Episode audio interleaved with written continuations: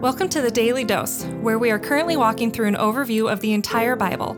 Join us today as we learn the story of Scripture and see God's redemptive plan through Christ from cover to cover. Let's listen to Matt Reisetter, Director of Christian Crusaders and the Cedar Falls Bible Conference. Today we're going to be in Micah chapter 5, verse 2. Just going to look at one very significant verse that has a lot to do with the redemptive plan of God throughout history. In chapter 4, we saw that the Lord is going to re- rescue Zion and that means that despite all these pro- uh, prophecies that are coming, that that the Israelites will be punished, they will be taken over by outside powers. We know that to be Assyria in 722 BC and Babylon in 586 BC. And these are all punishments for the Israelites forsaking their covenant with God and drifting into idol worship and promoting injustice within themselves, people with power stealing from the weak and the poor, which is abhorrent to God and it must be punished. Despite all this punishment and judgment that is going to come, God is still in the business of restoration. This isn't the end game. The end game isn't punishment and judgment. The end game is restoration and mercy. And so there will be a remnant of people who turn back to God, and out of that remnant will come a Savior, a Messiah, Jesus Christ, who will finally make things right. And in chapter 2 of verse 5, this is what it says But you, O Bethlehem Ephrathah, who are too little to be among the clans of Judah, from you shall come forth for me one who is to be ruler in Israel, whose coming forth is from old, from ancient days. This is under a section that says the ruler to be born in Bethlehem. And of course, if you've been around Christianity, you know exactly who this ruler is who is to be born. But let's unpack this a little bit. First of all, it's saying that this ruler is going to be born, a ruler of Israel whose coming forth is from old. What are we talking about from old? Well, this is a reaffirmation of the Davidic covenant. David was the king of Israel, preeminent king, man after God's own heart. He wasn't perfect, he failed in many ways, it was very sinful in many ways, but this is the king to whom God made a promise. Someday, one of your descendants will sit on a throne and rule Israel forever. His kingdom will last forever. And so we're not talking about an earthly king. They didn't quite understand what that meant. We're, not, we're talking about Jesus, the Messiah. And this is a reaffirmation of that covenant that someday there'll be a ruler in Israel who's born in Bethlehem and whose coming forth is tied to what I've said in ancient days.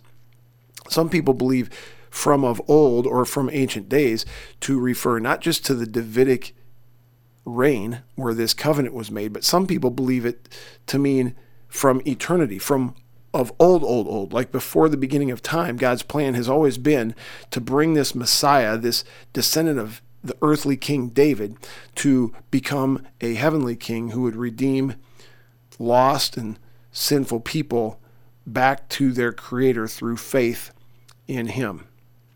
Remarkable restatement of the Davidic promise. If you've been familiar with the Christmas story in Luke chapter 2, I'm sure you've read these words, but maybe they haven't meant to you what they would mean to you now, knowing some of what I've just said.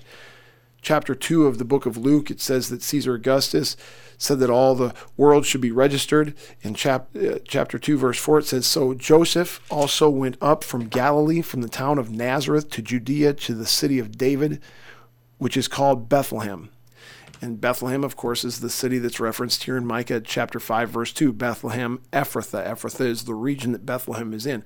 And so, isn't it remarkable that God makes this promise hundreds of years before the Messiah is born in Bethlehem? And now we know how the Messiah was born in Bethlehem.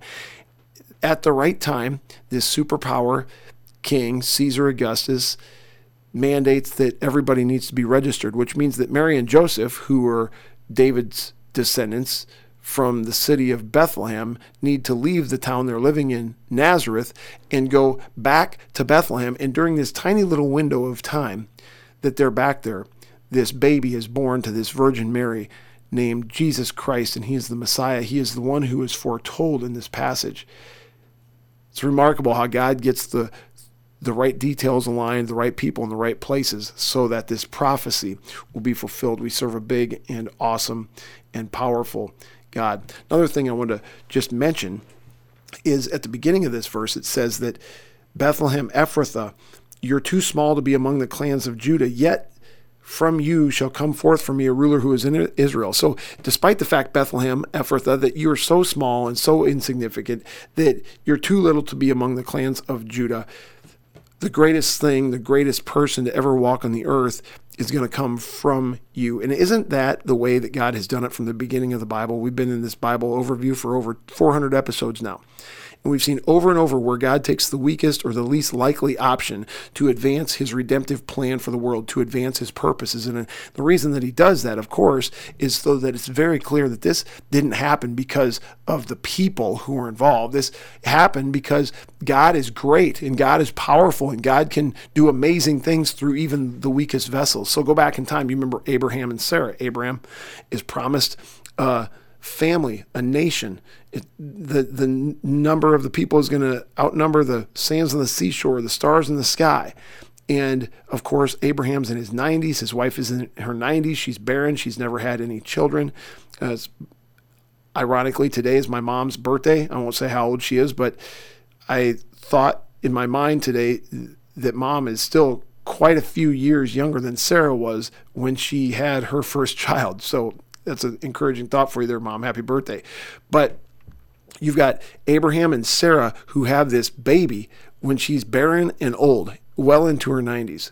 Well, then Isaac has two sons, Jacob and Esau, and Jacob is the weaker one. He's a mama's boy. He's the second born. He's not the one who the promise is supposed to go through, but through a bunch of circumstances, Jacob ends up being the son of the promise because that's what God chose to do through the weakest and least likely. Then they turn into the nation of Israel, and they are slaves in Egypt. And G- Egypt is this geopolitical machine, this military superpower, and they are just dominating these Israelites and enslaving them. And God delivers this weak, little, small, insignificant group of people out of Egypt. And then he sets them up in Canaan and brings forth Joshua and Caleb. And the story comes back when they explore the promised land that the people there are too big and too strong. We can't take these people out. But Joshua and Caleb are infused with some courage, even though they're weak and small. And, and God uses them to advance the cause of Israel. Then here comes David, this shepherd boy. Samuel is told to go anoint a king from David's family, and they line up all the brothers, and, and none of the brothers are the right guy, even though many of them are impressive and big and strong.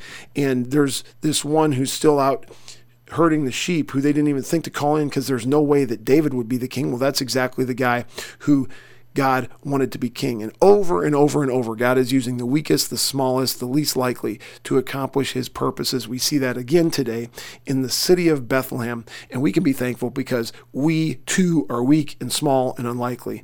And God wants to use us. Isn't that awesome? Praise his name, live for him. Amen. The Daily Dose is a partnership between four ministries. First is Christian Crusaders, where you can find weekly 30 minute worship services at ChristianCrusaders.org, and where you can hear engaging interviews and other content on one of our three podcasts.